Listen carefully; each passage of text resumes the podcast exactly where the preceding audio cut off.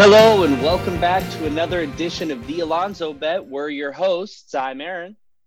And I'm Sam. And we are back after a long layoff. Uh, I have to personally apologize for that. I took a much needed vacation. Um, and it's really a shame it happened at the start of the MLB playoffs when uh, we know you guys needed us the most. We weren't there.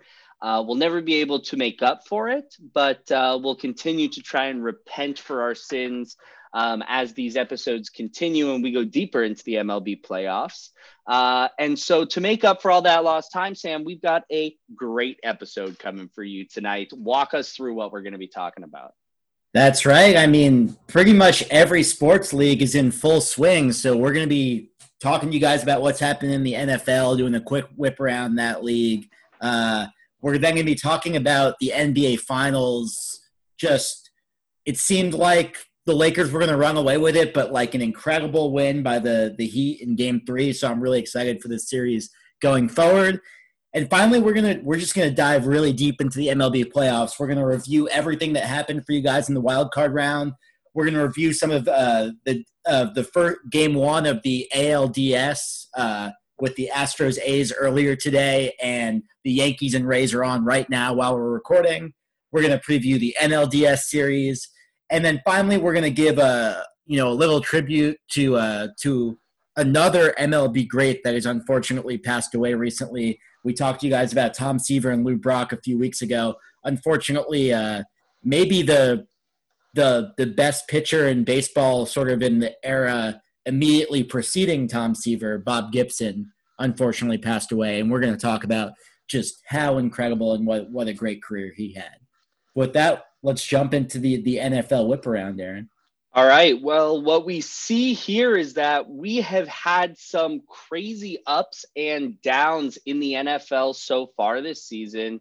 Um, we've seen some surprising teams uh, like the Bills on the positive side. We've seen some surprising teams like the Texans on the negative side, unfortunately. Both teams who started the season either 0 and 4 or 4 and 0. Um, and right now, just to give us a layout of how things are looking, we do have the Bills leading the East at 4 and 0. Um, there is an 0 4 team in that league. Uh, they do play very close to where Sam and I are recording this, but we will not discuss them quite yet. I know Sam's got some words reserved for the Jets. Um, in the AFC West, the Chiefs are top of the division at 3 and 0 and currently lead uh, the New England Patriots 26 to 10 as we record this on Monday night. Uh, the Steelers uh, lead the AFC North at 3 and 0, but they, of course, didn't play this week due to a COVID outbreak in the Tennessee Titans camp. Uh, which is something that we kind of knew was lurking on the horizon for the NFL. We didn't know when we'd see it. We finally see this first outbreak, um, but we're going to get to that in detail.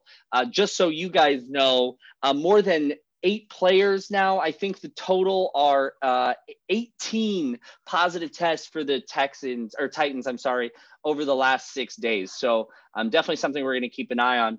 In the North, the Ravens are three and one, and the Browns are three and one. So we are absolutely stacked there. First division we've seen so far, where we have a bunch of contenders at the top with basically the same record. Um, in the South, the Titans are 3 and 0, but of course not playing this week. The Colts are 3 and 1, um, and they've looked really good. There's another big surprise, in my opinion. Um, and in the NFC, the NFC East, folks, like I didn't even know what to it's, say here. It's, it's insane. embarrassing. Do you want to talk about it for a sec, Sam? I think the Cowboys are a team to talk about because people thought the Cowboys they were going to be rid of Jason Garrett they have all these offensive weapons in Dak Prescott, Ezekiel Elliott, Amari Cooper, Michael Gallup. They drafted CeeDee Lamb, who's on Aaron's fantasy team. Michael Gallup's on mine. And it, it, it just seemed like this offense was going to be unstoppable. And to a certain extent, it has been. Dak Prescott is throwing for like 400 yards a game. They're putting up a ton of points. Uh, but the defense is like one of the worst defenses I've ever seen. It, it, it it's insane. But it's weird because, like, they have good defensive players.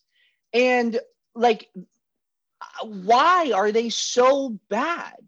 Jalen Brown in the middle is pretty good, if not great. DeMarcus Lawrence is supposed to be amazing. Dontari Poe is supposed to be very good at defensive tackle. Joe Thomas and Jaylon Smith in the middle, like Xavier Woods at free safety. This is a good defense. This is not a bad defense in terms of players, but they are lost out there. They have no idea what's going on. They're getting run by just basically every team in the NFL. They just they just gave up over 300 rushing yards and 49 points to the Cleveland Browns. And but the Cleveland Browns. Sam, That's my Stephen A. Smith impression. we, we all need more Stephen A. Smith in our life. Um, Dak Prescott, to your point in that game, passed for 502 yards. He was the leading passer in week four so far. Uh, obviously, um, Matt Ryan and Aaron Rodgers, both guys that can pass for 500 yards, but are statistically unlikely to do so in this particular game. But the next leading passer was Russ, or Tom Brady had 369, Russ had 360. So 140 yards, basically, Dak Prescott outpassed everybody in the league. Um, but they still couldn't find a way to hold the Cleveland Browns under 49 points. They barely kept them under 50. So that division right now, as it stands, the Eagles are one, one, two, and one as they tied yeah. this week, which like. And, eh, no, they tied last week. They they last pulled week, out a win. They pulled out a win this week over the 49ers, 25 to 20. Yeah, I don't know. And, and, and Carson Wentz, who sort of inexplicably has looked kind of awful this year, finally had a good game. Uh, the Eagles defense is starting to play really well. And, you know, I still think the Cowboys are the favorite in this division, but if the Eagles can just pull together, have Wentz play like Mediocre the player football. That, yeah, I mean, this is a guy who was, you know, close to an MVP, uh, you know, a few years ago when they won the Super Bowl.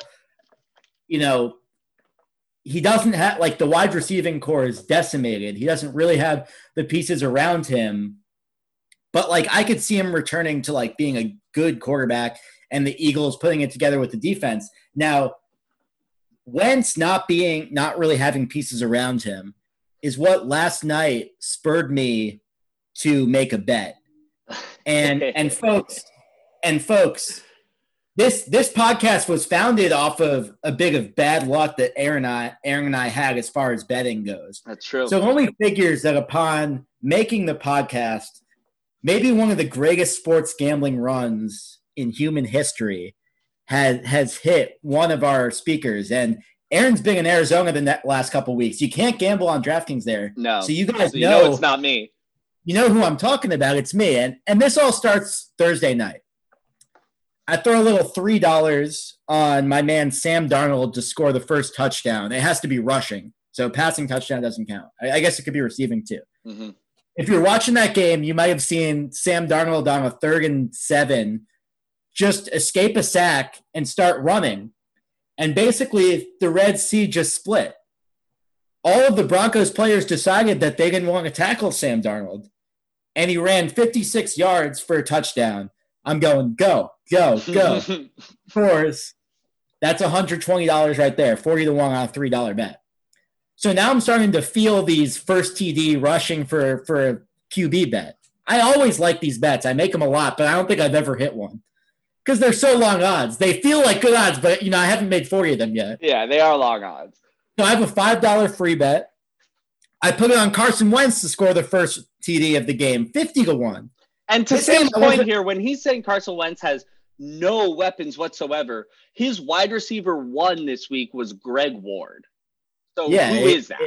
It, exactly. And this game, I actually wasn't watching live. I just sort of was looking on my phone, and I see Carson Wentz left end, eleven yards touchdown, and I'm I'm like. I'm at, I lose my breath for a second. I'm like, what is happening? Please don't call it back. Please don't call it back. I see field goal. I see extra point kicked. I'm like, all right, now it's final. That's two hundred fifty dollars. Now, same night, there's an odds boost on DraftKings like 20, plus 2160, 21.6 to 1 that Jimmy Butler and Goran Dragic, sorry, Jimmy Butler and Tyler Herro score more points than uh, Anthony Davis and LeBron James combined in game three of the finals. I put a $5 free bet on that. Jimmy Butler, of course, scores 40 points. Anthony Davis is held to 15. That's another $106 in my pocket. Well, Sam, before you continue, because there's more to this, how are you getting all these five dollar free bets? Well, it's it's because you know if you want to make money in the sports gambling w- world, you're also going to have to grind the casino promotions on DraftKings. Now we're talking. You, now we're talking. You play, you know, every day they'll have a different game. You play ten dollars on this slot game, you get a five dollar free bet or something. So that's where I'm getting a lot of these free bets. And you know, while I'm at it, I play the Slingo Deal or No Deal casino game on DraftKings. I make a two dollar bet because I need to bet ten dollars to get this five dollar free bet. I hit big in this in this jackpot. I make a hundred dollars off those two dollars. So that's another hundred dollars. Just today, I have ten dollars on Aaron Jones to score the first touchdown at plus four hundred. Uh, last night, I almost hit another one where if George Kittle had scored one more touchdown, that would have been another $108. I mean, this is just the heater of my life, ladies and gentlemen. And I'm sorry for Aaron that he couldn't ride along with me, he had to be out of state. But. I can't believe that I was out for this heater because Sam and I are always talking about bets and you know we do place a, we don't always place the same bets but we do place a lot of similar bets and overlapping bets um and sam you know what went off this week yeah. now that i think about it you might have just been holding me back that could like, be the case i could have just been chirping in your ear and just holding you back from the best bets of your life i don't think any of these bets hit if aaron's in on them That's true. So a common betting strategy is find your worst friend and fade them. You everybody has a friend who bets a lot. You know, I, I got a friend Deke who loves to bet. There's nothing I like to do more than fade him because he's gonna throw up a bet. It's always gonna lose, which means that if I fade him, I'm always gonna win. So maybe you need to start fading me. Maybe that's is, the answer for you. But by fading you, I'm actually going with Deke's picks. oh wow, wow! but maybe you need to fade my original ideas. Yeah, I'll fade Deke's original ideas. You fade my original ideas. Somebody's got to win in that circle. Is Deke the fame Snapchat account? Uh, Deke is not the fame Snapchat account, unfortunately. Uh, that, that's a slightly different one. Um, but wow. So, Sam, that's quite a week. What are you gonna do next? You got all this money in your DraftKings account. Clue us simpletons in on how we can get like you. You know what? You got to have good instincts, but you also got to get lucky, lucky, folks. These might be marginally good value bets, but if you're gonna hit a big bet like that, you just got to get lucky. But you know, I've got some. You mean like a 54 yard rushing touchdown from Sam Darnold on a three and seven? where like yeah. six guys could have tackled him and just arbitrarily decided not to. That is that is right. But I will be reinvesting uh, those six hundred dollars uh, thereabouts in a Mets twenty twenty World twenty twenty one World Series bet. Oh, you're just you're just gonna drop it straight in. Sam, I advise you not to do that, uh, as the pain of them not making the World Series will already be so palpable. You you can't add to it. That, that's that's a fair point. Um.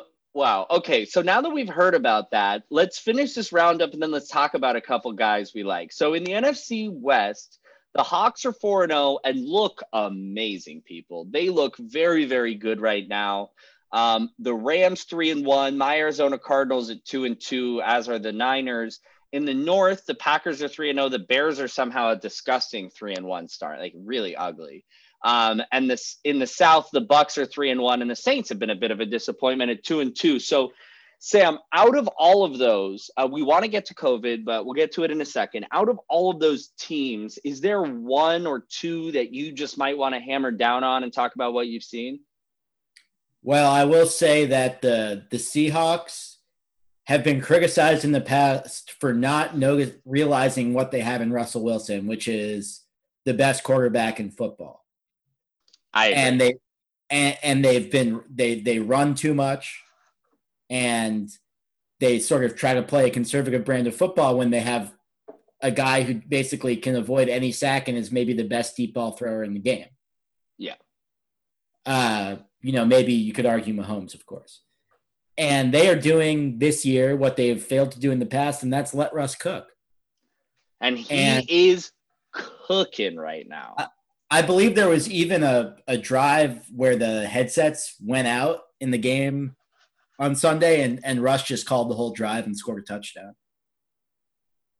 Like I if you have Russell Wilson, it's like it's getting like he's at the level that like I feel like Rodgers, Manning, Brady were when they were at their peak. Like I feel like he's that good. I mean, he's completing 75% of his passes. He has a touchdown rate approaching 12% right now. He's thrown 16 tutties to only two picks. I mean, he is just on one right now.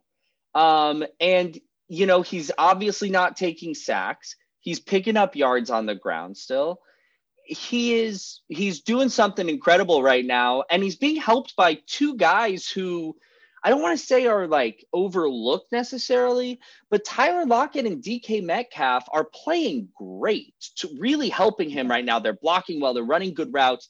And these are two guys who never, you know, Lockett never has been in the league for a while, has never been considered an elite receiver, and probably isn't, but is playing like one right now. No, I, and Metcalf, I, I just I disagree with your with your statement that he isn't. I think he is an elite receiver and has never been appreciated as such. Well, there you go. I mean, I could definitely see that argument. I think he's he, he might be a bit fringy. Um, Gerrit Cole just pumped in a hundred mile an hour heater past Yandy Diaz.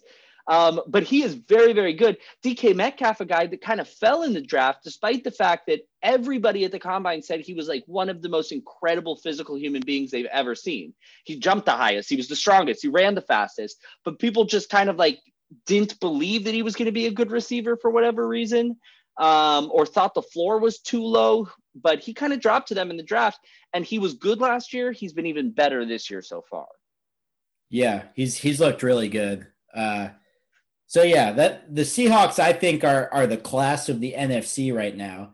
And you know, outside the Chiefs who are the defending Super Bowl champion, I expect them to probably get there again. The other class of the AFC right now is is not necessarily the Ravens who who lost sort of a stinker to the Chiefs, but it's the Buffalo Bills. And a guy who at the beginning of the season I would have told you was trash is probably number two in the MVP race to Russell Wilson, and that's Josh Allen. Yeah. Who has looked like a revelation. Yeah. And it pains me to say it because like Josh Allen and Sam Darnold are always getting compared to each other. They come out of the same draft. And like a lot of people were making fun of the Bills for picking Josh Allen, like this guy who completed less than 60% of his passes in like not even the top level of division one college football but the Bills sort of saw the like insane raw physical tools and thought they could mold him into the player they want and and give credit to this organization for building an offensive strategy around Josh Allen's strengths and really like developing a project. Like he was a huge project. He had terrible accuracy problems like the first two seasons of his career and he's playing like an MVP right now. And I like I still almost can't believe it, but you watch the games and he's he's making all the right reads, he's making all the throws. I mean, you watch the games and this receiving corps is insane. I mean, Stefon Diggs, John Brown, uh, Cole Beasley, uh, they're all wide open all the time. Like he like the like the Bills offensive coordinator, Brian Daboll, is he's gonna be a head coach soon because the things he's scheming are insane. And of course, the Bills also have like one of the top two or three defenses in the league. So this team's the real deal. I agree 100%. And I've seen like Josh Allen last year could obviously run and throw, but he wasn't accurate. He made bad decisions when he was passing, and he was careless with the football. He ran into a lot of hard contact so he was he has so many turnovers in his career already that there was just this big question about um, is he really an NFL caliber quarterback or is he just a guy with a ton of great tools? Um, obviously, the Bills saw something in him. He put it together uh, this season so far. And we're looking at a guy who I agree with you, Sam, right now would be the number one or number two guy in MVP voting behind Russ. Last year, he had nine interceptions. The year before, he had 12 interceptions. Um, last year, he had, let's see how many fumbles. Last year, he had 14 fumbles, Sam. The year before, he had eight fumbles. This guy's giving the ball, he's almost giving the ball away twice a game in his career before this season. And so far this season, he's only given up the ball in the air once He has one interception. He's still like a bit of a fumbling problem so far. Well, yeah, he has two. He has three fumbles already. So I think he's also coughed it up a few more times and got in the recovery. Like he's still he's still running into contact. You think? Yeah, yeah. Well, I think that's if there's going to be an area of his game that he needs to improve to reach this level we're talking about, that's what it is. Because you just, as the quarterback, cannot give up the ball that many times. And and and a and a good example for him and how to do this correctly is Russ. In Russ's, he runs a lot, but he knows he always knows when to get out of bounds and get down, and he doesn't take the hits. Yeah, and to your point, Sam, um, in the in Russ's career, you know, he has 79 fumbles, but that's over like eight seasons at this point. Um, you know, yeah. he's always sticking in those lower numbers. So um, the Bills are extremely interesting. Do you think they can win that division? Yeah, I think so.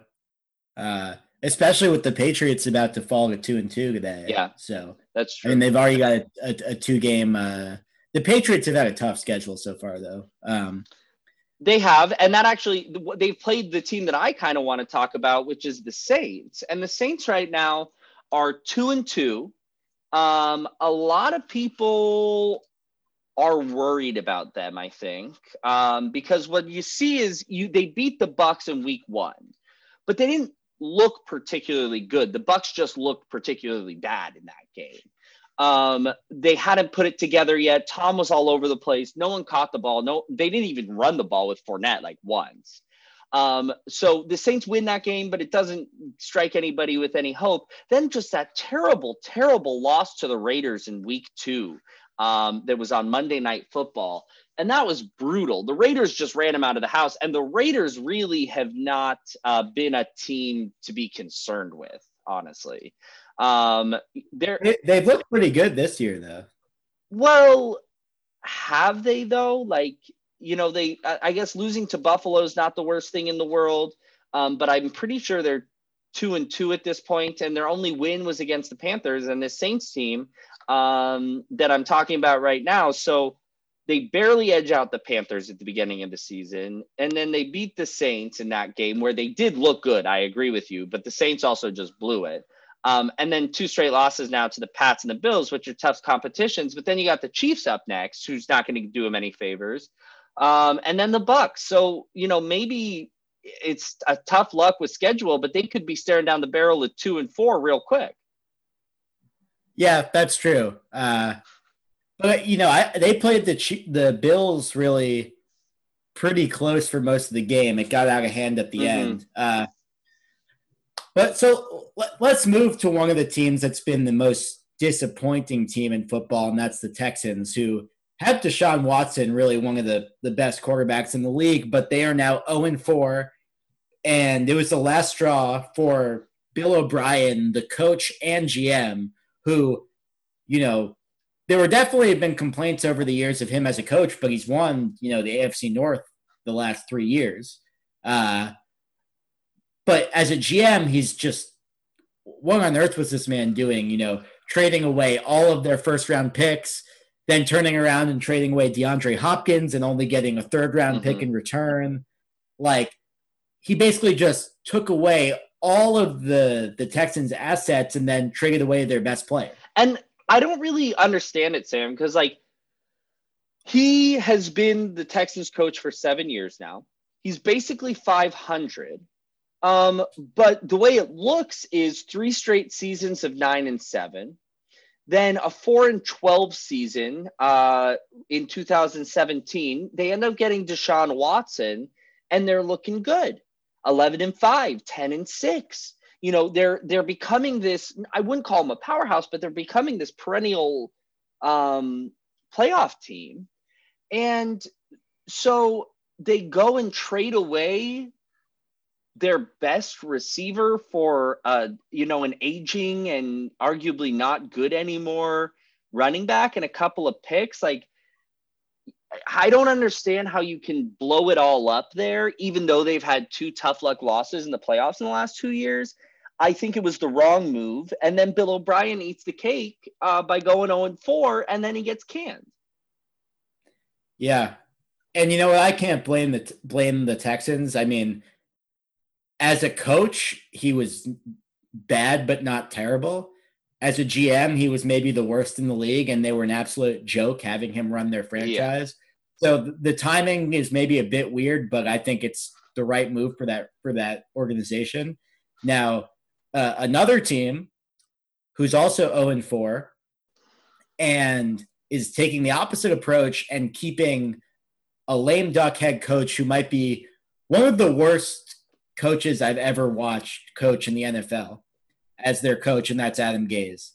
And this man who's billed as an offensive genius because he was the offensive coordinator for Peyton Manning, who called his own plays, has now spent a couple years convincing us he was maybe okay in Miami because he did well when Ryan Tannehill was the quarterback, but the offense still wasn't that good. It was it was bottom ten in the league, and then Ryan Tannehill, you know, finally being free of Adam Gase, basically becomes the best quarterback in the NFL last year for the Titans. Uh, and now he's come to New York and decided to ruin another QB prospect in Sam Darnold, who I still truly believe has the talent to be one of the best quarterbacks in the NFL. He has the ability to make a certain level of throws in sort of off book situations that only a few guys have. But he, I, at this point, I think he's been totally ruined by the dysfunctional coach that Adam Gase is because he's missing easy reads. Like he's just passing up easy completions for first downs. Uh, and but like, how is that the coach's fault?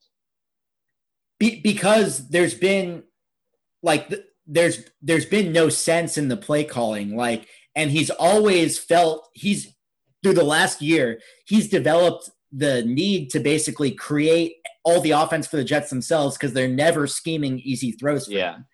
Every other coach, every other coach in the NFL, you know, runs motion. They try to make things easy on their quarterback. Sam Darnold's had to do it all himself for two and a half years. Mm-hmm. So I think now his instinct is I'm going to let the play break down and try to do something amazing because that's the only way we get offense.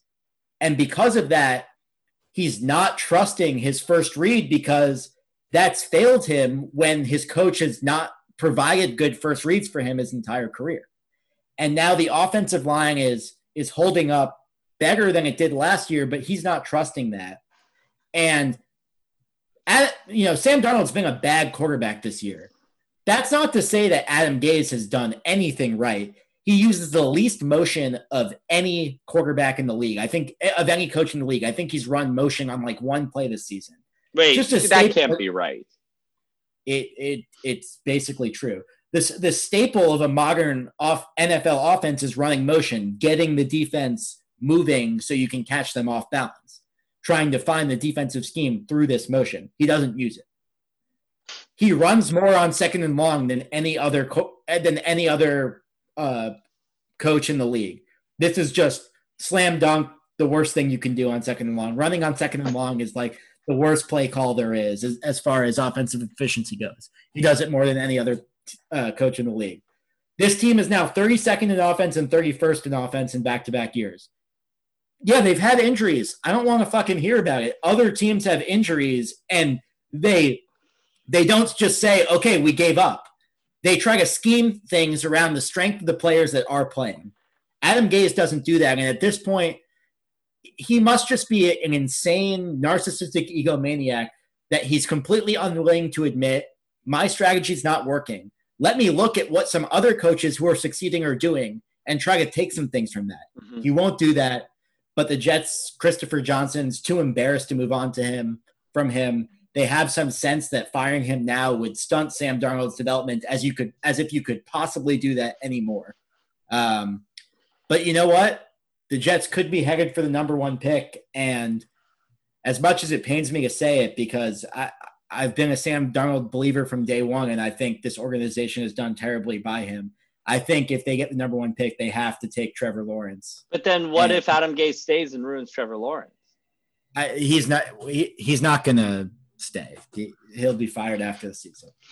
On the flip side of our our teams, I have a Cardinals team who I'm feeling pretty good about. You know, we're sitting at two and two. And the division's tough, no doubt, uh, with the Seahawks looking like runaway favorites and the Rams looking okay so far. But I'm looking at the Cardinals and I'm seeing a team who lost a really tough luck loss in Carolina this week, despite it being 10 points, and an even tougher luck loss last week against the um, Lions. And so those are two pretty bad teams that they're losing to, but they're winning against good teams. So what I'm seeing is a team that is kind of playing up to its competition. And in the end, that's a good sign for a young team because you can help motivate a young team to stay on point against bad uh, bad opponents. But what you can't do is artificially improve a team's performance against good opponents on a regular basis. So my feeling is that the Kliff Kingsbury, um, who by the way, I was not a fan of the hiring, but the Kliff Kingsbury um, Kyler Murray combination is looking pretty good. It's a dynamic offense right now. The defense is young. They're good, but they're young um, and they're getting better. I think this is a team that could potentially sneak into a wild card spot, especially when you think about just how bad the NFC East is. So the NFC East is normally taking one of those spots, or frequently taking one of those spots, I would say. Um, but now you're really just competing with the likes of the Vikings uh, or the Falcons, who are at an 0 3 start and have a tough draw against uh, Green Bay that's already down by 10 in. It's definitely a possibility. And so the idea that I could see the Cardinals in the playoffs this year is cool because it's been a couple of years since they've even been a contender. So we'll be keeping our yeah. eye on that. And three wild card spots this year. Don't forget. Oh, I already had forgotten. That's that makes it even yeah. more likely. Then they basically, you know, it's Niners, Vikings, Cowboy, or no, Cowboys and Eagles are both getting in. Uh, yeah, we'll see. Rams, Bucs. You know, there, there are some teams, but they definitely have a chance. They def- uh, well, no, because the Bucs are going to win. The Bucs and the Saints are going to finish one and two, and one and two get in, right? No, I mean it's all the division winners get in, and then the next three records. Oh, I see. I thought it was the top two in each division in the NFL. No, because it's it's normally it used to be six, so four division winners and two wild cards. Oh, there you go. Seven. Okay, okay. Um, the road's tougher, but it's a possibility. Um, and you know we'll have to see what happens. Yeah, with that, so that that was a lot on the NFL. So with that, let's uh, let's jump into the NBA Finals. And what we have right now is the Lakers winning the first two games. The Heat lost. Uh, two of their most important players in Bam Adebayo, who's a defensive star uh, and a big piece of their offense, but he really was the crux of their defense. And given how big the Lakers were, like just really important for protecting the rim. And G- Goran Dragic, who an ex an ex dear player to Aaron as a as a, son, a longtime yep. son, and vastly underrated. Yeah, had been the Heat's leading scorer of the playoffs so far. Like a really important piece, and his shot creation had just been really great this entire playoffs. Really important to this team. I mean, and, Sam, you're talking about in terms of how they played in the Eastern Conference Finals. Those guys are number two and three in minutes played behind Jimmy Butler. They lost basically all of Jimmy's uh, complementary pieces. Yeah, exactly. And this was in game one and the Heat were blown out in game one by the Lakers.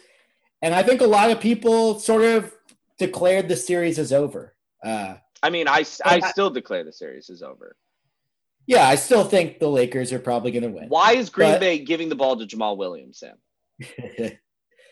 that that I, I don't have Aaron Jones on my fantasy team this year, and a big reason for that is how much I hate Green Bay giving the ball to Jamaal Williams. He was on my team last year and it would give me an. Oh my God. It's the most frustrating thing. Uh, but Tim, I still think the series is over. They beat the Heat by uh, 18 points in game one, but it really wasn't that close. Those, most of those were garbage time minutes. They beat the Heat by 10 points in game two. They lose by 10 points in game three. But in game three, you have a shutout basically of AD and LeBron, and I don't really think you're going to see that again. Yeah, and and Jimmy Butler had a game for the ages with a 40 point triple double, and it it was insanely impressive to watch Jimmy in this game because he, he, he ba- and he basically did it all just getting to the basket. He didn't take a single three all game, I don't think. But he got to the line, he got to the basket, played great D, facilitated the offense, was passing great. An incredible game by Kelly Olynyk, mm-hmm. uh, who, who's been a godsend for the Heat in the last two games with Bam out. Uh, but yes, you know, if Bam and, and Dragic stay out, it's very hard to see how the Heat are going to pull this series out. But they're just an impressive team. They play great team defense. The offense is great. They don't make many mistakes. Tyler Herro is very good. Um, Duncan Robinson actually hasn't even shot the ball that well after being mm-hmm. like an almost 50% three point shooter in during the season. And Bam and Dragic are not definitely out for the rest of the season. In fact, Bam is now been upgraded to questionable for game four. Well, Bam could come back. I do not think Dragic can come back this series. Yeah, I think it's a question of whether or not he can play through the pain. Um, I think but that's a lot of pain. He tore a tendon in his foot. Yeah, I think he wants that to, up. Yeah, he wants he he wants to play so badly. I mean these these guys dream of making the NBA finals. It must be so devastating to to finally get there and and get injured. But I think it'll be hard for Dragic to play. I think Bam, especially if this series gets extended, mm-hmm. will will be back. I would agree with that. Yeah, but I think you know, it's it's uh, game three was just awesome to watch, and I still think you're right that the Lakers are going to pull this out. But like, boy, do I love this Heat team. Yeah, they're so they're cool. They're definitely fun to watch. Um, we'll have to see what's going on, but uh, let's just give a quick shout out to LeBron again, who at age 35 is almost averaging a triple double in this series. Um, and I mean, this guy's incredible. What what can you even say about him? He's still doing it after all these years at age 35. He's found a way now to kind of cede primary scorer, which is something that you can argue he might have done on the first his first year on the Heat, but he's never really fully done it until now. He's really letting AD um, score the bulk of the baskets, and um, he's better for it. Honestly, uh, well, actually, sorry, I take that back. He's actually scoring 0.7 more points per game than AD. AD was just the leading scorer um, in game one by a large margin, but he came back and was game two. So um, he's scoring pretty evenly with him, but you can't stop this guy. And the question is, how long will he dominate? We have yeah. seen a LeBron finals every year since what, like 2008 now or something? Since 2011. Like, except except last year, except last year, obviously. But still, that's uh, just crazy. Also, shout out to Iguodala, who's now made six straight finals after five with the Warriors and now one with the Heat. Yeah, that guy. That guy has an enviable career. He's just been a boss wherever he's been. Yeah. Well, you know, I, am really excited for this for Game Four of this series. If the Heat can somehow even this thing up, oh boy, is it going to be yeah. a fun last three games. It's going to be sauce. Watch, like, watch Heat team basketball versus seeing if if LeBron gets this fourth one boy, does that goat debate get like that's what we say I mean, every time. Every time he wins, we're like, oh, if he gets this third one, like that goat debate gets serious. Like he just is the goat. I, you know, I tend to agree, but then again, you know, neither of us were really conscious fans during Jordan's well run. Yeah, so. I mean, neither of us were conscious human beings when he was when he was still really good at the beginning of his Bulls career. Um, yeah. But but yeah, I I I don't know. I think the numbers speak for themselves. Championships definitely mean quite a lot, but defining you as the best basketball player ever is not strictly your drive to win. Um, which I think you know MJ's is probably better than LeBron's, even though LeBron's is extremely good. Um, and LeBron's just been a better basketball player throughout his career. I just don't think you can really argue that. Um, but with, with that said, this is a very fun series to watch. I don't think we're going to get any more than two games on it, but we're just going to have to see what happens. We'll definitely be back to you next time um, with either the results of the series or an update on where we stand now. Um, but we have to get into some baseball, Sam. That's what we're all about here. And we are finally into the playoffs. We buried the lead here. We are in the MLB playoffs. We are through one round of this ridiculous, disgusting 16 team just debacle, let's call it. Um, but boy, am I having fun watching these series, Sam. Yeah, and as as much as I hate this fucking 16 team playoff, as as stupid as I think it is, boy was it fun when there were like eight baseball playoff games in mm-hmm, one day. Mm-hmm. Just like that was awesome. Serious playoff baseball. That that was awesome. Just watching baseball, playoff baseball all day, and like, and like with these best of three series, like every game was just so important. Every pitch is so important. From the first inning, you feel this tenseness. Like this next pitch could end up deciding the series, could end up deciding a game. So with that, let's check our results. Um, in the National League, we had the Braves just go ahead and sweep them Reds. And guys, this was um, this was a good series, I guess. The first game was one nothing in 13 innings, which yeah, that's pretty. And sick. I felt I felt so bad for um for Trevor Bauer, who went eight scoreless with 12 strikeouts in this game. Yeah. And, and Bauer, uh, you know, it's still up in the air, but I think he will probably end up winning the Cy Young. If uh, if he does, your boy makes a decent chunk of change. That'll be nice. That'll be a, a big, and I don't know why I didn't make that bet too. Um, um, but yeah, I mean, this game was really a cracker, and you do have to hand it to um, mostly the Braves bullpen, to be honest with you, because um, Max Fried here was able to, you know, pitch a pretty decent game. He went seven innings. He gave up six hits, no earned runs. But then the Braves rolled out this like just unbelievable rotation of pitchers and a great job too by Snit. They rolled out Chris Martin for an inning, Mark Melancon for an inning, Will Smith for an inning and a third, Darren O'Day for just one batter in a tight spot.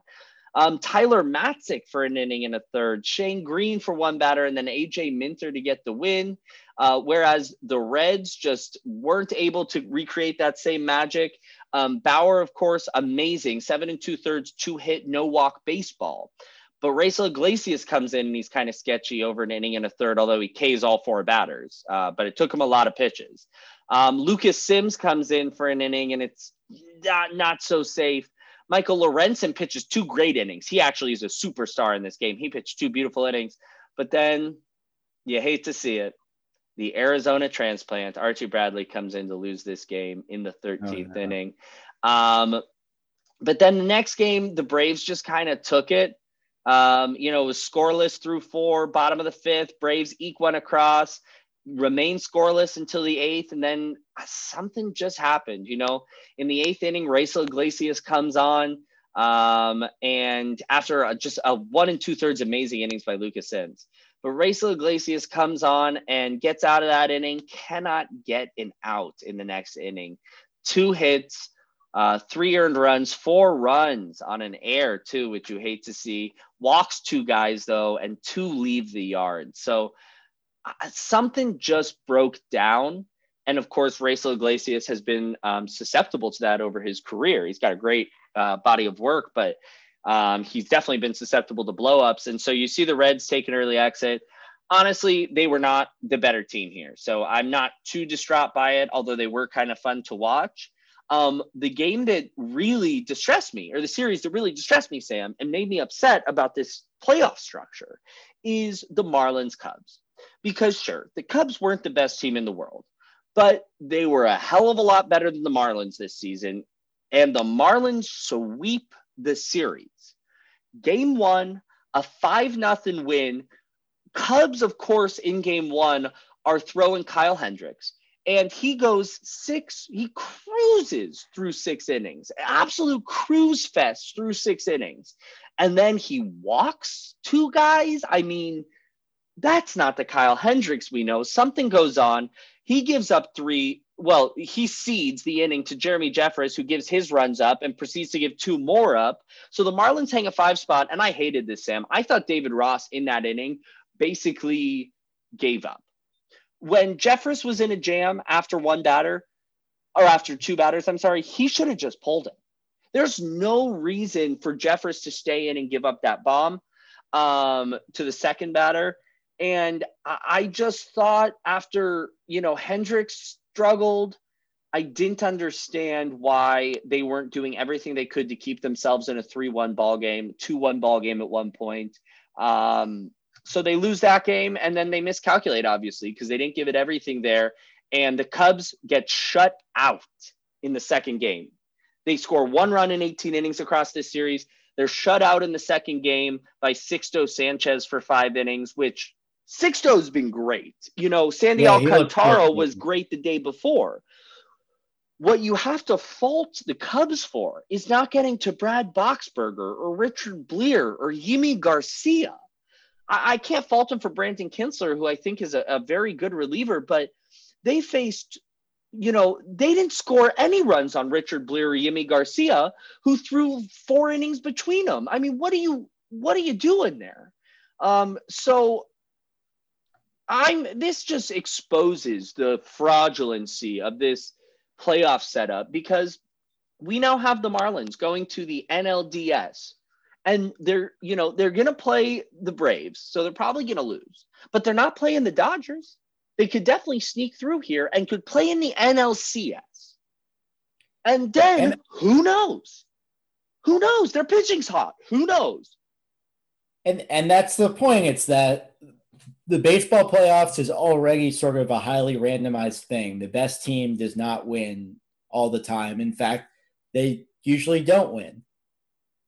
And that's why it's just such a joke to have teams like the Marlins in this because as you said, there's probably like a 30 or 40% chance that they end up in the NLCS. And like, I just don't want to fucking watch the Marlins in the NLCS. Like, no, I want to, I want to watch like, Sixto, but I don't want to watch any other yeah. player on their team really. It's just like, it's just stupid. It's a joke. And it just makes it a, a joke and it, it it makes me like I'm I'm trying to make the best of it. Like I still enjoy watching the games and stuff. Like it's not like I don't like it, but it just makes me like less excited about like the prospect of like someone winning the World Series because yeah. it just seems dumb. I I, uh, I agree with you. Um, so we'll have to see what happens in that series. We'll preview it a bit um, in in a bit, but in the National League, the other two were the Dodgers who swept the Cubs, and honestly, the Brewers. Brewers. Oh, sorry, the Dodgers swept the Brewers.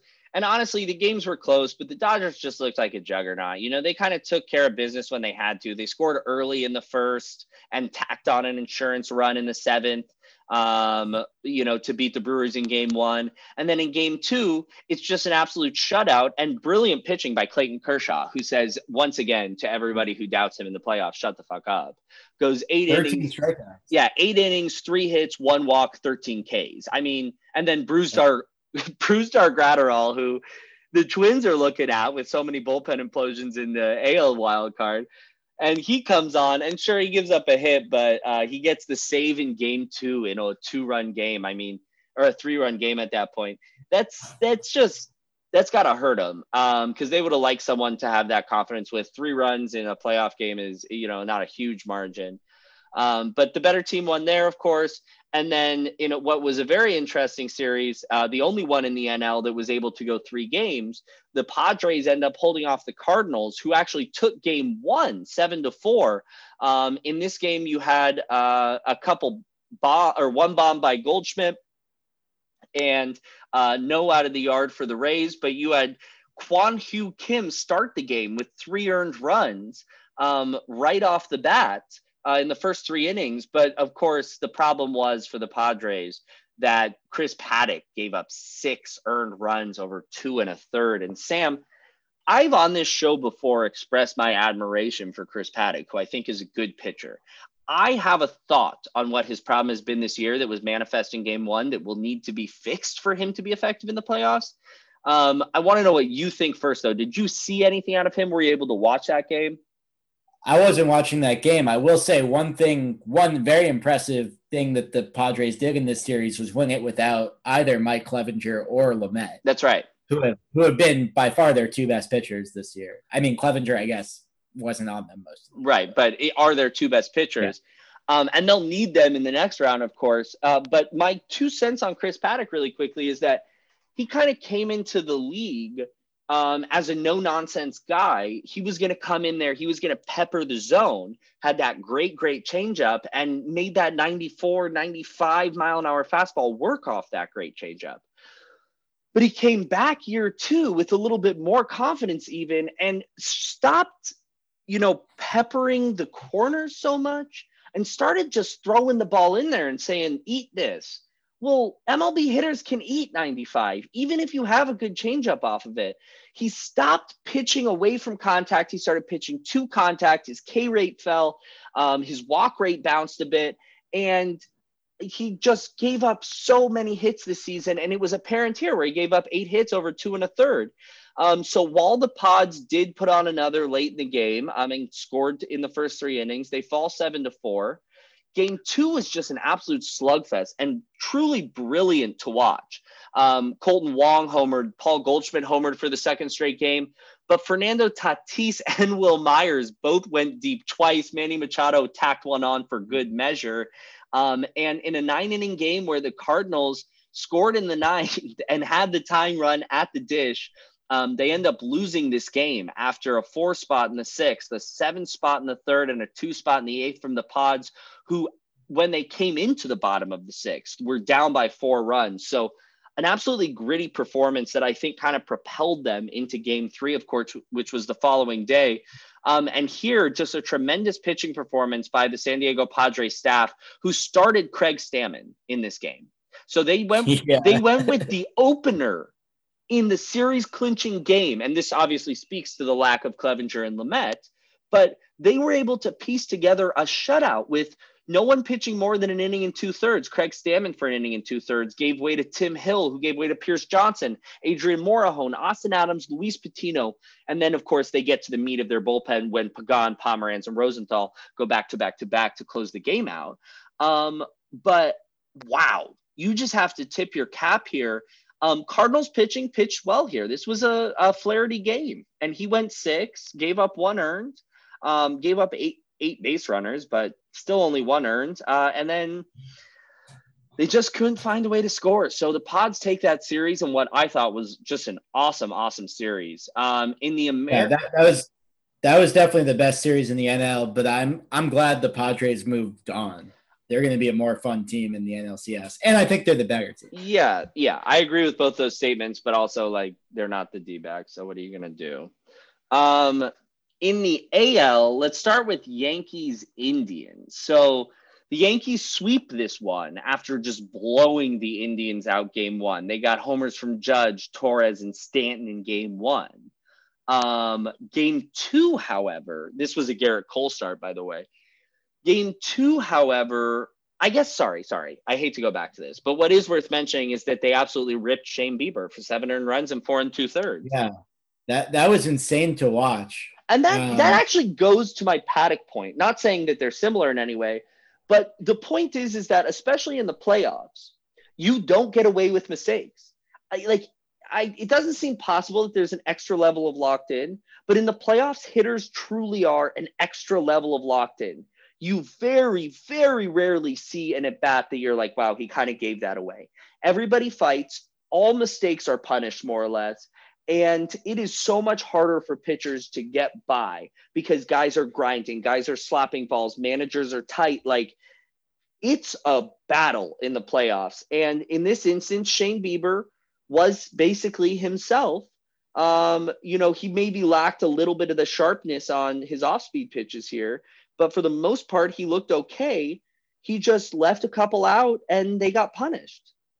Yeah, he it definitely seemed like, you know, he made like one mistake and the Yankees were all over it and he was unlucky to have that game go like it did. Absolutely. But you know, you know, so so it goes. Game two was an insane game. Oh yeah. This is this is a slugfest.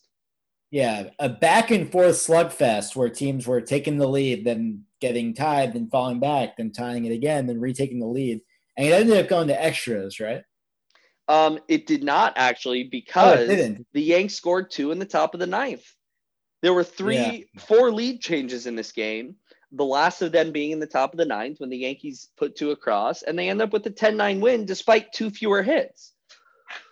What's noticeable here, Sam, is the two errors for the Indians because Delino DeShields and Jose Ramirez both ended up booting balls um, and neither of them necessarily cost runs to the Indians, who were attributed with 10 earned runs, but they definitely didn't help the feeling of the game. I hate saying something abstract like that, but there were just big times where they ended up getting out of the situation, but it felt like the Indians weren't rising to meet that challenge.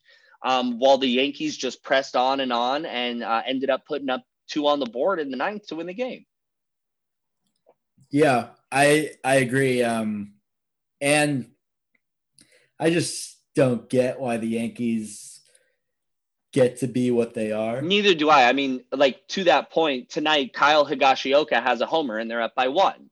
You know, like they could win this game basically because of a Kyle Higashioka home run and stop it. You can't have the best rotation in baseball when you're fully healthy, the best lineup in baseball when you're fully healthy, and get unlimited production from nobody position players like they got from Urshela last year and Higashioka tonight. Yeah. And uh yeah, but let's let's move to their opponents, which is which is the Rays, who just had a sound series win over the Blue Jays. I feel like they were never really in trouble. Yeah, this was like the most um closest to the expected outcome of the series, I think. Um, yeah. Game one was only three to one, but like the Rays never trailed. You know, they were up three nothing, and they gave up a, a, just kind of like a bloop and a black or a bloop, two bloops to, to the Blue Jays in the yeah. top of the eighth, basically. Not, not even a blast. Yeah, and then they just mash them eight to two in the second game, scoring eight runs in the first three innings, then coasting to a win behind Glasnow, So um, I mean, maybe the interesting point here is that Hyun-jin Ryu got absolutely toasted for um, seven runs over an inning and two thirds. You can say only three of them were earned, which would be, you know, technically true.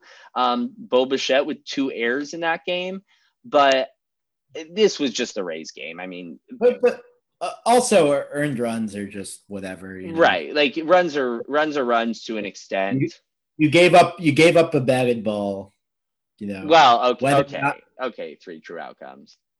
no, it's, but it's just like whether or not your fielder like booted the ball or like had bad range on a grounder or someone got jammed and they flared it into the outfield, like you know.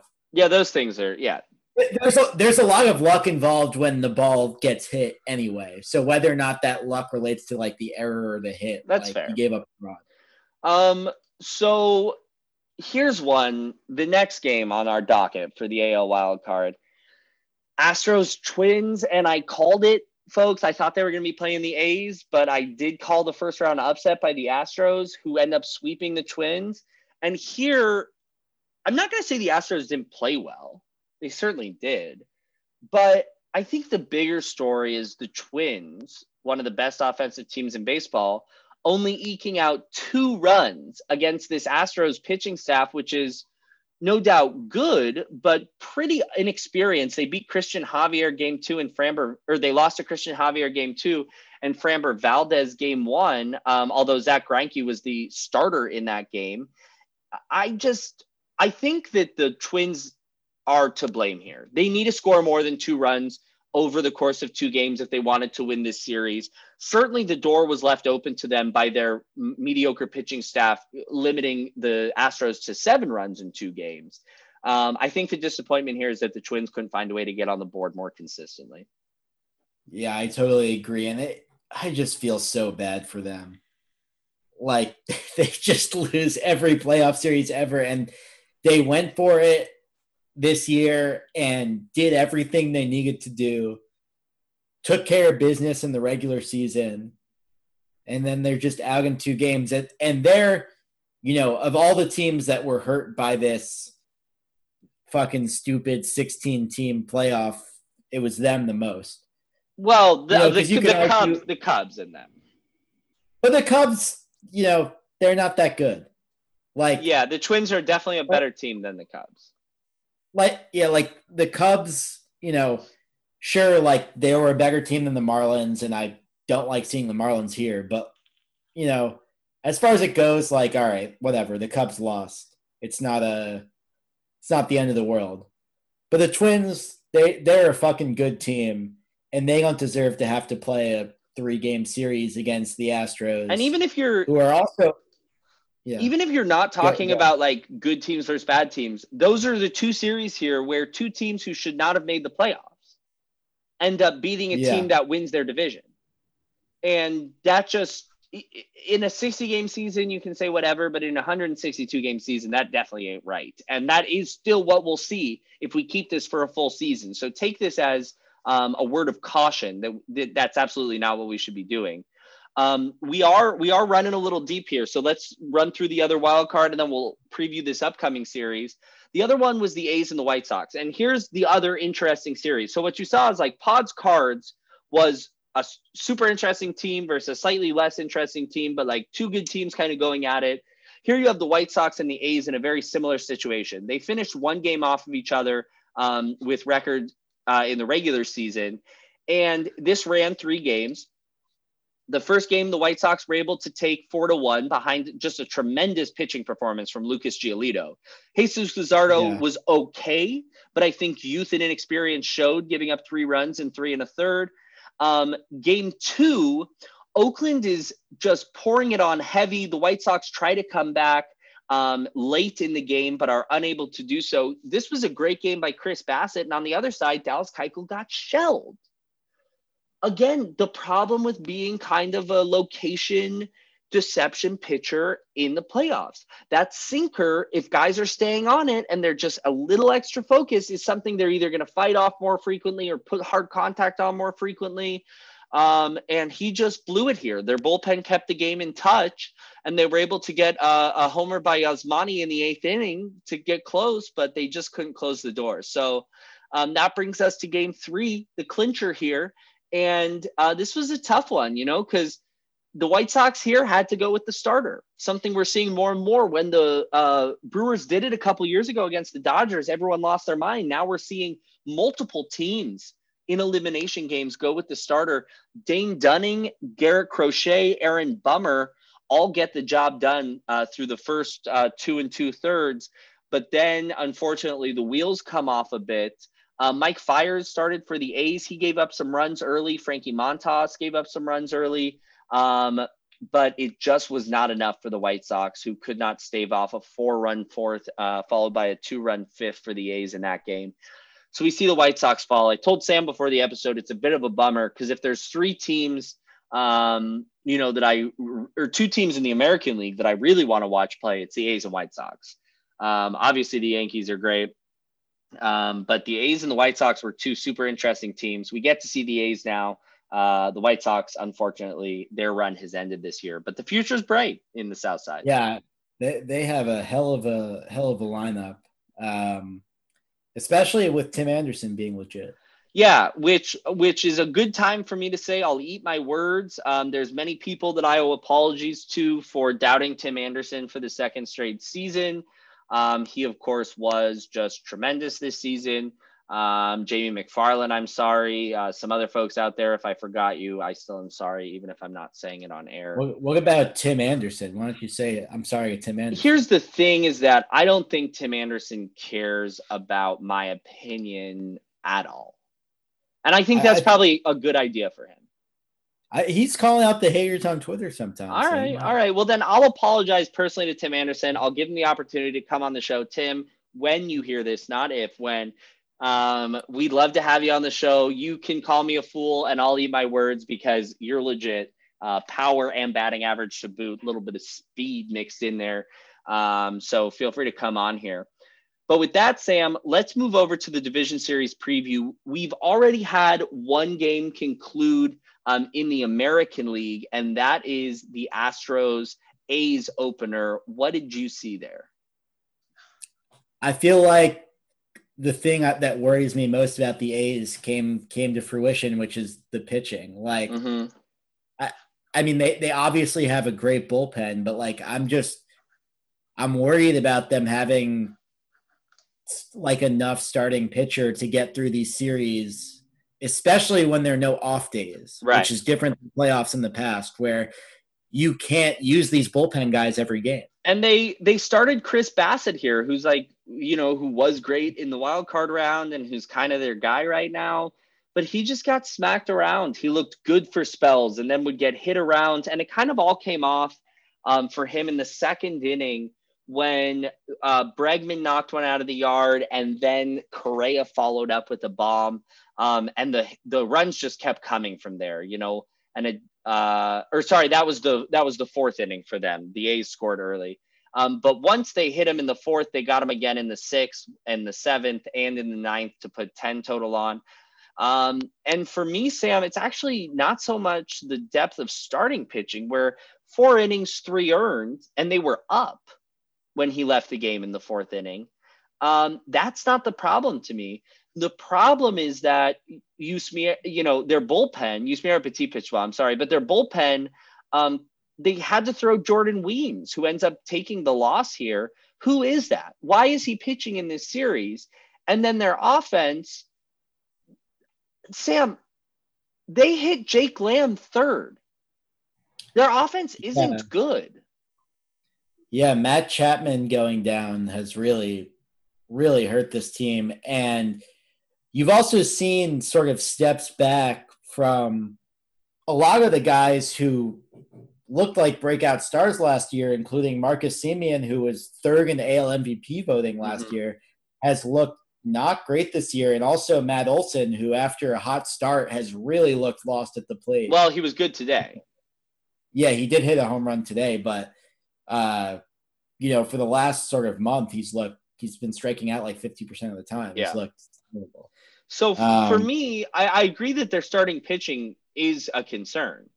But for me, the bigger concern, especially if they get move on from this round, is that I just really do not think that that lineup can win. I mean, uh, let's assume Marcus Semien is still good. Their lineup is still Tommy La Stella, Marcus Semien, Jake Lamb, Chad Pinder, Mark Canha, Matt Olson. Like that's pretty bad. I don't know. Like a lot of those guys are are like in a good season are you know good above average major league hitters. Like it's not a lineup with like a star, but I still think it's like a solid deep lineup. I get. I just can't get over Jake Lamb hitting third. Like the D backs cut him and they suck. Yeah. Um, but who do you got here, Sam? Give a prediction. You have the wealth of one game knowledge, but let's still hear a prediction. Well, I mean, with the A's, with this, I, I think this is like in terms of a talent level, like a somewhat even series. And I think the Astros, like, even though they haven't played well this year, are still the better team. Mm-hmm. Uh, and they already have a game up. So they only have to win 50% of the next four games. I think Todd Gurley rushing one in for the boys. Let's go, hey, Todd. That, that a boy. Um, yeah, I mean, I hate to say it because I don't want to keep watching the Astros move on, but it's the Astros are got to be the favorites in the series at this point. Yeah, I think I got to agree with you. I mean, I I just honestly don't between their bullpen and their lineup, I I just find it you know, it's going to be hard for them. They obviously could do it, but it's going to be hard the Astros lineup is, you know, although they haven't played great this season, you just can't question their ability to get hot and score a ton of runs. And then while their pitching is really young and kind of no name, um, I think that they can string it together. My one concern is that with their limited starting pitching, Sam, and Dusty Baker's just literal lack of knowledge about how to use a bullpen. Um, can they actually string it together?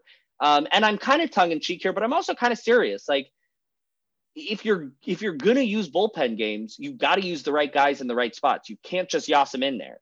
Um, and so he could end up being a bit of a detriment to them. But if I had to pick, I'd also take the A's. So Let's switch our uh, vision over to the East Coast, where the Yankees are playing the Rays right now. The score is four to three Yanks in the bottom of the eighth. DJ LeMahieu's just shifted to first base in a defensive substitution. Zach Britton's coming on.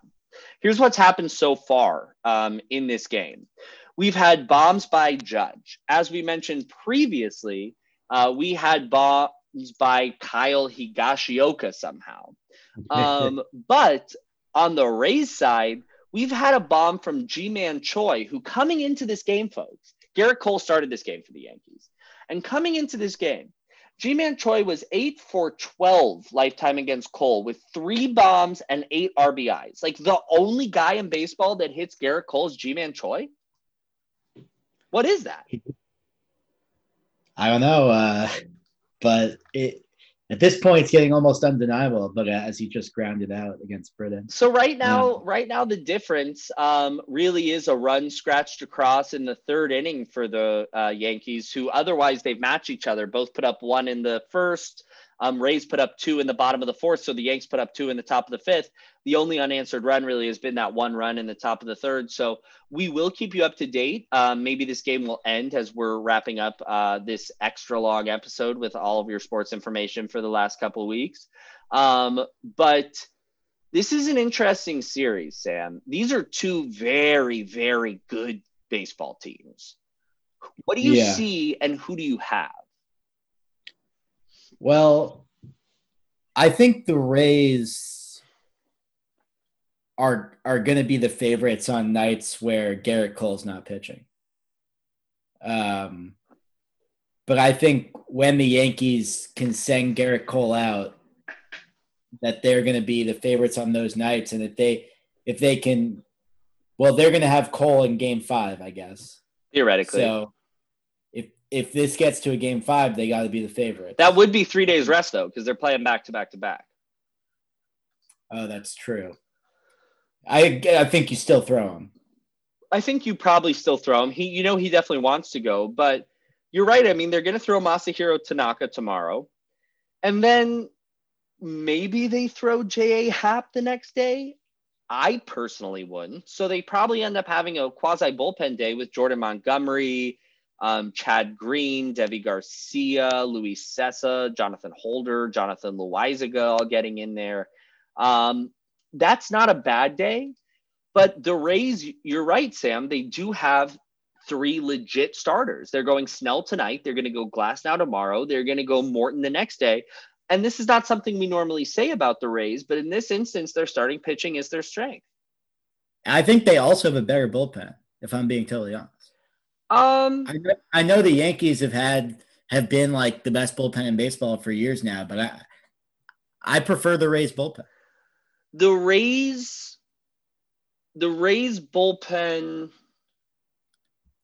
I don't know. I, I don't know how you can like us find an edge between these bullpens. Like the Rays bullpen may be a little bit more versatile, more guys who can eat multiple innings and things like that. Um, stop throwing the ball to Jamaal Williams. Um, but the Yankees bullpen is pretty shutout. I mean, you can't really argue against Ottavino, Britton, and Chapman. And then you throw in these random guys like Cessa, Garcia, Chad Green for an inning. Um, this is a tough bullpen, and they've held the Rays quiet tonight. So I personally see it as kind of a wash. The Yankees obviously have a better lineup, but the Rays are a better I, managed ball club. I also forgot that Chaz Roe is injured. Chaz Roe is injured. That's true. Yeah. Um, um, although they have a bunch of other great guys. Like it's not yeah. to say Chaz Roe's injured, they're done. Um, yeah, yeah, no, of course. Uh, so you take the Rays here. Uh, whoever wins this game, I take them. I'll take the Yanks in five, though. It's going to be a great series. It's going to be a great series, and we're going to be glued to it. But we do have to flip over to the National League here. So let's talk about the Padres Dodgers series, another interdivisional series, which makes three so far. And spoiler alert, our last one is as well for the four out of four interdivisional NLDS, something that we've never seen in our lifetimes. I hope we never see it again. Yeah. Um, I mean, like, how can you not have the Dodgers as the favorites in this series? They're the best team in baseball. Um, but I mean, it's also like not out of the question that the Padres win. That's that's the nature of the playoffs. Uh, I think the big and, question is: Are Clevinger and Dinelson Lamet going to pitch in this series? I I don't know. I don't and, know either, and I think that without them, they really stand no chance. Yeah, I mean, I don't think they stand like no chance. Like, I think they're probably like only going to win 25, 30% of the time, but they can still win the series. Yeah, of course they can still win the series. But, it, you know, I think with Lamet and Clevinger, if you get maybe a little bit of a bounce back game from um, Paddack, you could stack up three really good starts and then you got a shot. If you can get to someone like Buehler, who's been erratic, um, or if you can get to Gonsolin or May somewhere who are young and inexperienced. Um, but yeah, the Dodgers are the best team in baseball. They have superstars on the hill. They have superstars on the field everywhere you look. Um, I mean, this has got to be the World Series favorite right now. Uh, and I, I like them in this series as well. I will say I'd like them more if they still had Kenta Maeda. Certainly would like them more if they still had Kenta Maeda. I agree with that. Um, so let's go to the other series in the NL, which is, of course, the Braves versus the Marlins. I feel like we yeah. beat this subject to death. I will personally yeah. just say the Braves are the much, much, much, much, much, much, much, much, much, much better team. But the Marlins are hot, are pitching hot right now. And if they can keep pitching hot, because pitching is as hit, contagious as hitting is, um, you know, that's that's all that they really need. I will say the Braves have to be really happy with what they got out of Ian Anderson in Game Two. They uh, yes, absolutely. Um, because but I don't that I don't know if I'm super confident he's about to do that again. Yeah, me neither. But I guess you know, if you're to point to one problem with the Braves, it's that after Max Fried, their rotation's been a disaster this year. That's right. And if if the bats go cold, it, it could be bad. So absolutely. Um, so we'll just have to see what happens there. Uh, I have the Braves in four. I think the Marlins win one pitching game of either Alcantara, Lopez, or Sixto Sanchez. Yeah, uh, I hope the Braves win. Well, the thing is, like, I hate the Braves. Yeah, so, but like, but I but I still want them to win because I'm just like I'm so down on this 16 team playoffs. It's just so annoying. Yeah, it's so frustrating. Um. Well, okay. You know, we've we've brought you through all of the sports. We're watching this the start of the football season. We're watching the end of the basketball season. We're watching the playoff start in the baseball season. Um, this is a great time for sports folks, and I promise no more vacations for this lad. We'll be coming to you every you know seven days or so, so that we can keep these episodes shorter again. Um, who knows? We might even come to you at the end of these uh, divisional rounds in five days if that's how long they take. Um, but we're going to keep you up to date. Uh, to end the episode, we did want to take a, just a few minutes to talk about an all-time great who passed away a few days ago, and that, of course, is Bob Gibson. Bob Gibson, uh, a beautiful 17 year career in the MLB, all for the St. Louis Cardinals. Um, a teammate of free agency champion Curt Floyd on that Cardinals team. Um, and this is a guy who uh, persevered through a lot of kind of racial antagonizing that went on in the league at this time. And he was one of the most outspoken people about it. Um, and he came through it as truly one of the greatest pitchers of all time. Uh, I think you can say without hesitation. The famous thing about Bob Gibson, if you don't uh, know a ton of background, is that he does have perhaps the single greatest pitching performance of all time, uh, season of all time. I'm sorry, certainly by conventional metrics, where he had a 1.12 ERA, a 258 ERA plus, 177 FIP.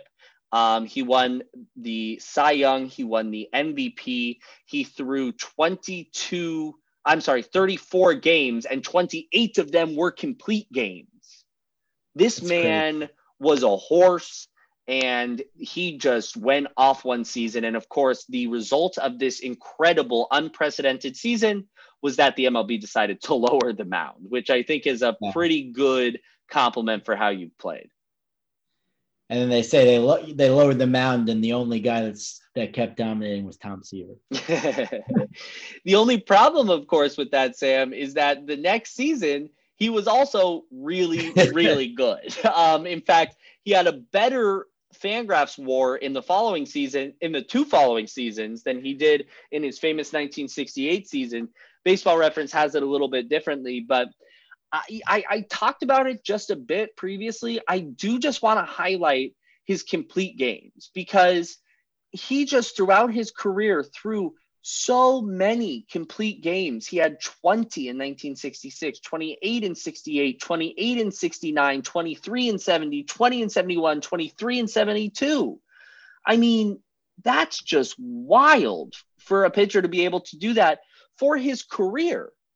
He had more than half of his games started ending as complete games. That's insane. It's just incredible it's an it's incredible. And you know we we are in the era now of not uh, going through the lineup the third time. And i think we both agree that that's just a smart decision to make. And he probably would have had even better numbers if they had you know done analysis like that then. But he still after all those complete games all those innings pitched and some very down years at the end of his career still ended with a 291 career era um, this is a man who just absolutely dominated throughout his career. So, um, you know, condolences to his family and loved ones, uh, but he will always be remembered by the baseball community as one of the all-time greats. Yeah, totally agree. Like you could argue he's on the like pitchers Mount Rushmore or something. Definitely, um, definitely. I think if you had to make a pitchers Mount Rushmore, it'd be a tough decision, especially when you consider some all-time legends like Old Hoss Radbourn, who uh, you know may get a feature in a future episode. Um, you want to talk about a complete game machine? I mean, that guy. But yes, I would say that Bob Gibson probably makes my uh, my pitcher Mount Rushmore. So with that little preview of what we might show you in the future, because I love that idea, Sam.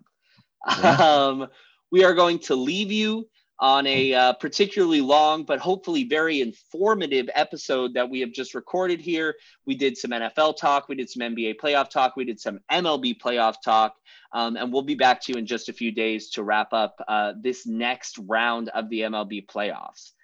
Uh, so, anything to add before we sign off, Sam? Any anything you want to shout out? Anyone you want to shout out?